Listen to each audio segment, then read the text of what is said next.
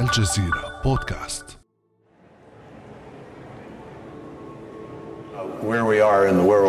رأيي بكل صراحة حول مكاننا في العالم وحول نظرتي إلى المستقبل. أعتقد أن الشرق الأوسط هو للأسف من أخطر الأماكن في العالم لعدد كبير من الأسباب. كان هذا وزير الخارجية الأمريكي الأسبق جون كيري متحدثا أمام جمع من زعماء العالم وصناع السياسات بمؤتمر ميونخ للأمن عام 2018 تقرير المؤتمر تحدث عن توقعات بزيادة حجم الإنفاق العالمي على السلاح. فهل يعني هذا أن المنطقة العربية ستزيد وارداتها من الأسلحة وهي المتخمة أصلاً باستقبال 16% من صادرات العالم من السلاح؟ بعد أمس من الجزيرة بودكاست أنا خديجة بن جنة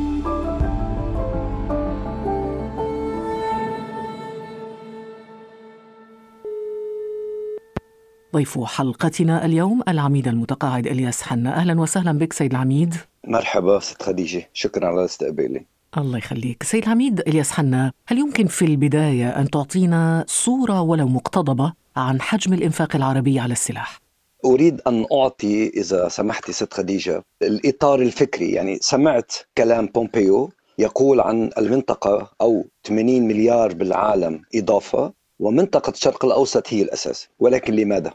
اليوم نحن في مرحلة تغير جذري للنظام القديم نظام العالم القديم. واحد. اثنين. المنطقة يقال عنها بال geopolitics أو بالجيوسياسة هذه المنطقة هي منطقة الطحن لأنها الأكثر اختلافا في التداعيات في الصراعات في الحروب. والمصيبة الكبرى يمكن أن تكون أنها تملك الثروة الأساسية في العالم. والتي يحتاجها العالم للنمو الاقتصادي. يعني لنبقى في النقطة الأولى قلت هذه المنطقة المنطقة العربية هي منطقة الطحن. هذه المنطقة هي المنطقة التي تستهلك حجما هائلا من السلاح مقارنة بباقي مناطق العالم. هل من فكرة بالأرقام بالإحصائيات عن حجم هذه الصفقات؟ يعني على سبيل المثال الصفقات إنه تأتي بين ال 100 مليار وال 50 مليار وال 70 مليار. يعني لكل ظرف من ظروف المنطقة أهمية معينة. لكل ظرف من ظروف المنطقة صرف معين. يعني أيام الرئيس ترامب شيء والرئيس ما قبله شيء آخر. ولكن المهم اليوم هو حجم الإنفاق نسبة إلى الدخل القومي. يعني على سبيل المثال للمقارنة فقط. الولايات المتحدة الأمريكية 649 مليار دولار كموازنة دفاع. ولكن تشكل من الدخل القومي ما لا يزيد عن 4% فقط. ونعرف أن الولايات المتحدة الأمريكية هي قوة كونية أو global power ولكن على سبيل المثال في المنطقة للمقارنة فقط نتحدث عن سبيل المثال. المملكة العربية السعودية تقارب 70 أو 60 مليار ما يقارب بين التسعة والعشرة بالمئة من الدخل القومي على الإنفاق العسكري. تحدثت على سبيل المثال أيضا الإمارات العربية المتحدة 15 مليار الجزائر بين الستة والثمانية مليار. الكويت إلى ما هنالك يبقى يمكن أنا أقول أنه لبنان هو الأقل باستثناء جزر القمر. فإذا نحن أمام منطقة تستهلك بشكل كبير كمية كبيرة من السلاح. أعطيتنا الآن فكرة جميلة عن حجم الصفقات بالنسبة للدول. لو رتبنا الدول الأكثر إنفاقا على السلاح في المنطقة العربية من يأتي في صدارة هذه الدول؟ المملكة العربية السعودية بالتحديد لأنه حجم الإنفاق ثم قطر ثم الإمارات العربية المتحدة الجزائر الكويت مصر المغرب الأردن العراق ليبيا اليمن سوريا البحرين السودان ومن ثم لبنان لأنه لبنان نعرف إنه يتلقى الكثير من المساعدات. قبل قليل كنت تقول سيد العميد إلياس حنا إنه السلاح يشترى ولكن لا تخاض به الحروب. كيف نفهم هذه المفارقة؟ يعني دائما السلاح يعني أنا أقول إنه يشترى السلاح من ضمن فكر جيوسياسي معين. يعني كل دولة معينة تضع المسلمات الجيوسياسية ما هي الأهداف من الداخل إلى الخارج على أربع دوائر معينة. يعني ماذا ينفع هذا السلاح في الداخل؟ ماذا ينفع في المحيط المباشر؟ ماذا ينفع في البعد الإقليمي؟ ورابع دائرة هو ماذا ينفع في البعد الدولي.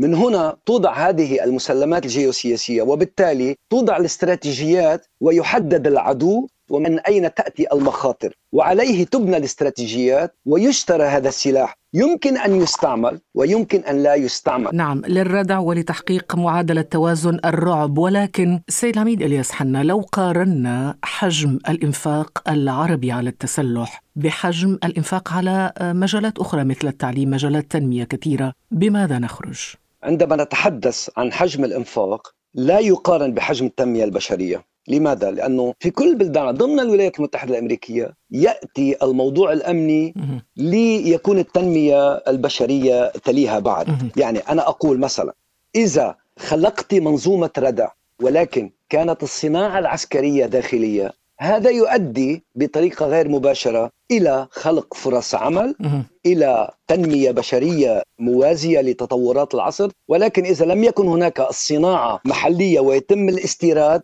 هذا يعني هروب الأموال الأساسية أو الثروة من بلد إلى بلد آخر وهون نتحدث عن المنطقة. سيد العميد إذا قارنا مثلا دولا مثل إيران وإسرائيل وهما أيضا من مستهلكي السلاح بكميات كبيرة، إذا قارناهم بالعرب الذين يكدسون السلاح لمواجهتهم أي مواجهة إسرائيل وإيران، هل هناك أي وجه للمقارنة؟ أعود وأكرر لأقول إنه دائما الدولة تعطي المعادلة التالية.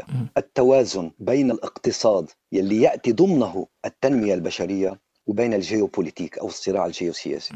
على سبيل المثال لا الحصر. الاتحاد السوفيتي سقط لأنه لم يوازن بين الجيوبوليتيك أو الصراع الكوني في عالم ثنائي الأقطاب مع أمريكا وأهمل الاقتصاد فسقط. اليوم إيران في هذه المرحلة تفضل المشروع الإقليمي الجيوسياسي بسلاح منتج داخليا ولكنه ليس بجودة السلاح الموجود عند العرب ولأنها تتبع مقارنة استراتيجية مختلفة عن السلاح التقليدي والحروب التقليدية أي الحروب بالواسطه، يعني هي ليست بحاجة إلى سلاح متطور جدا كي تخوض معركتها في المنطقة، ننتقل إلى إسرائيل. هي توازن فعلا بين الاقتصاد وبين الصناعة العسكرية لأنها تنتج داخليا تتلقى مساعدات من أمريكا تبيع سلاح بما يقارب 8 مليار في السنة. ولكن كم تنفق؟ وهذا أصل السؤال عفوا إنه إسرائيل وإيران والعرب إذا قارنا حجم الإنفاق. تركيا على سبيل المثال تنفق ما يقارب 19 مليار أكثر من إسرائيل. ولكن إسرائيل تتلقى مساعدة سنوية 2.3 مليار من الولايات المتحدة الأمريكية مكافأة على اتفاقية كامب ديفيد ولكنها مصنعة في نفس الوقت. هل هناك فكرة عن حجم الإنفاق الإيراني على السلاح؟ بين ال 14 وال 15 مليار حسب ما أتذكر. ولكن إيران لديها قاعدة علمية متقدمة وهذا ما يفسر المشروع النووي.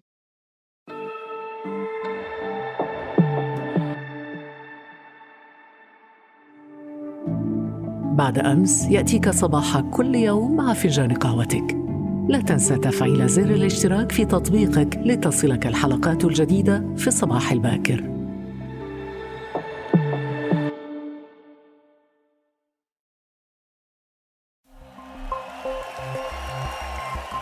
على وقع صيحات الجمهور من ورائه ومن أمامه. وقف الرئيس الأمريكي دونالد ترامب مقلبا كفيه أثناء خطاب مطول عن حلفاء أمريكا وحاجتهم لحمايتها. وسط حماس الجمهور قال ترامب وعيناه نصف مغمضتين. أنا أحب السعودية وقد تحدثت مع الملك سلمان هذا الصباح حديثا مطولا وقلت له أيها الملك لديك تريليونات من الدولارات ومن دوننا الله وحده يعلم ماذا سيحدث. ربما لن تكون قادرا على الاحتفاظ بطائراتك لأن السعودية ستتعرض للهجوم. لكن معنا هي في أمان تام. لكننا لا نحصل في المقابل على ما يجب أن نحصل عليه. كان ترامب يشير إلى أحد الأسباب العميقة لتكديس الدول العربية ما قيمته مئات الملايين من الدولارات من أسلحة غربية لن تستخدمها أبداً. إنها المعادلة الأمنية التي تفرض الدفع للقوى الغربية مقابل حماية الدول العربية. ولكن هل يكفي الأمن مبررا لكل هذا الإنفاق؟ عميد إلياس حنا هل يكفي فعلا الأمن كمبرر لكل هذا الإنفاق؟ في التقرير الذي سمعت صوت الرئيس ترامب هو هذا الأمر كان يحصل منذ الأربعينات منذ ال 45 ولكن اليوم الرئيس ترامب يقولها علنا يعني هو إنسان فريد من نوعه وعندما يتحدث عن الدول يتحدث عن اليابان يتحدث عن كوريا يتحدث عن المملكة يتحدث عن أي دولة تريد حماية نفسها. ولكن قد تشتري السلاح أيضا كنوع من الرشوة. هناك من يعتبر هذه الصفقات مثلا يعني نوع آه، من الرشوة لشراء مواقف الدول المصدرة للسلاح. You are totally right كما يقال بالإنجليزية. أنا أقول اليوم هدف السلاح يعني إذا تذكرت الأربع دوائر التي تحدثت عنها الدائرة الداخلية يعني الاستقرار الداخلي. الدائرة الموازية أو النير أبرود المباشرة هي للمحيط المباشر بعدين الإقليمية بعدين الدولية. اليوم عندما تشترينا من الولايات المتحدة الأمريكية. هذا السلاح إنما تأخذين في نفس الوقت في المبدأ أقول موقفا سياسيا أساسيا. يعني هو باكج ديل بين شراء السلاح يعني انتقال الثروة إلى أمريكا بين الموقف السياسي في الأمم المتحدة أو مجلس الأمن بين تدريب العناصر وهذا أمر مهم جدا. هل تبدو الجيوش العربية اليوم مؤهلة تكنولوجيا وبشريا لاستخدام هذه الأسلحة؟ يجب أن نعود إلى الاتفاقات إلى ال contract يعني إلى العقود للسلاح. يعني اليوم الصين على سبيل المثال إذا أرادت أن تشتري أو تفتح مصنعا معينا امريكيا داخل الصين تقول بتدريب الصينيين لأنه بعد 10 أو 15 سنة ينتقل ال know-how أو المعرفة إلى الصين كي يتابع الصينيون هذا الأمر. اليوم تركيا عندما تشتري من أمريكا هناك صناعة محلية لتستمر وتؤمن مستوى تكنولوجي متقدم رعاية صيانة أو ما شابه اليوم المملكة العربية السعودية أدخلت هذا الأمر إنه اليوم إذا أردت أن أشتري عشر طائرات من هذا النوع يجب أن يكون هناك قاعدة محلية لتدريب السعوديين لتولي الأمر. هذا ربما يقود الدول المستهلكة إلى أن تصبح قوة عسكرية مهمة أم بالعكس ربما يزيدها تبعية للمزود الذي يبيعها السلاح؟ اولا من يبيع السلاح هو الذي يبيع قطع الغيار ومن يبيع السلاح هو الذي يبيع التدريب ومن يبيع السلاح هو الذي يبيع كل ما له علاقة بالفكر العسكري وكيفية استعمال هذا السلاح. ست خديجة استعمال السلاح ينطلق من منظومة بسموها ويبن سيستم يعني منظومة عسكرية. يعني أنت لا تشتري دبابة إلا إذا كانت من ضمن منظومة عسكرية معينة. وإذا لم ينتقل التدريب والصيانة وصناعة قطع الغيار إلى الدولة المعينة يظل الارتهان إذا صح التعبير للدولة التي تبيع هذا السلاح وقطع الغيار وما شابه. يعني أحدهم سماه بالاستعمار العسكري الثاني استعمار المالي الثاني أو ما شابه. تنفق الدول العربية على شراء الأسلحة ويتكدس أغلبها في مخازن الجيوش إلى أن تنتهي صلاحيته أو تتجاوزه الصناعات العسكرية التي تتقدم كل يوم.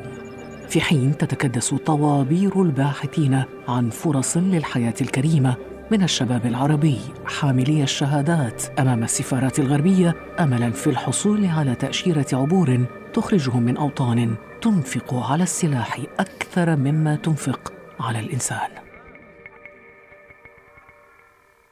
طب ما الآثار التي يخلفها هذا السباق على التنمية في عالمنا العربي؟ يعني بدل أن تصرف الأموال مباشرة على التنمية البشرية يذهب قسم كبير منها إلى السلاح وهذا أمر يؤخذ من درب التنمية البشرية. ولكن دائما كما قلت بهرم مازلو الأمن هو جزء أساسي من كل شيء يجب أن يكون هناك توازن. طيب هل يمكن برأيك أن تدمج برامج التسلح في الدورة التنموية لتنعكس على البحث العلمي على الصناعة وبالتالي على التشغيل أيضا؟ يأتي هذا يعني قلت منذ قليل مفكر ومدبر. المفكر هو الذي يعطي ال holistic approach المقاربة الكلية للأمر. يعني يقول هذا السلاح المستقبل تبعه صناعة محلية المستقبل التعهد محلي مستقبل التدريب محلي ولكن يجب أن يكون هذا السلاح أيضا مكملا أو السلاح التقليدي مكملا لنوع مختلف من السلاح. يعني اليوم نتحدث عن ال cyber war الحروب السيبريه cyber warfare. نتحدث عن الهاكينج نتحدث عن كل هذه الأمور. نتحدث عن المسيرات كيف تصنع كيف تشغل. هذا الأمر إذا كان له صناعة محلية إنما هو ينعكس بطريقة غير مباشرة على التنمية البشرية المحلية وبالتالي يجعل الدولة المعنية تواكب التطور العسكري والفكري بشكل أن تكون مواكبة للعصر أن تكون خالقة لمنظومة ردعية فعلا عصرية وليس عفى عنها الزمن. شكرا لك سيد العميد إلياس حنا على هذه الإضاءة المفيدة حول سباق التسلح العربي. مئات ملايين الدولارات تعبر كل عام من وطن عربي يفتقد أغلب مواطنيه مقومات الحياة الكريمة من تعليم وصحة وعمل. تعبر إلى مصانع السلاح في دول غربيه قادها الإنفاق على التعليم والصحة والتشغيل إلى صناعة السلاح وتصديره. فحتى متى ستظل أموال العرب تجلب لهم السلاح وتجلب لغيرهم الرفاه؟ يمكنكم الاستماع للمزيد من الحلقات الشيقة من الجزيرة بودكاست عبر مختلف تطبيقات بودكاست. كان هذا بعد أمس.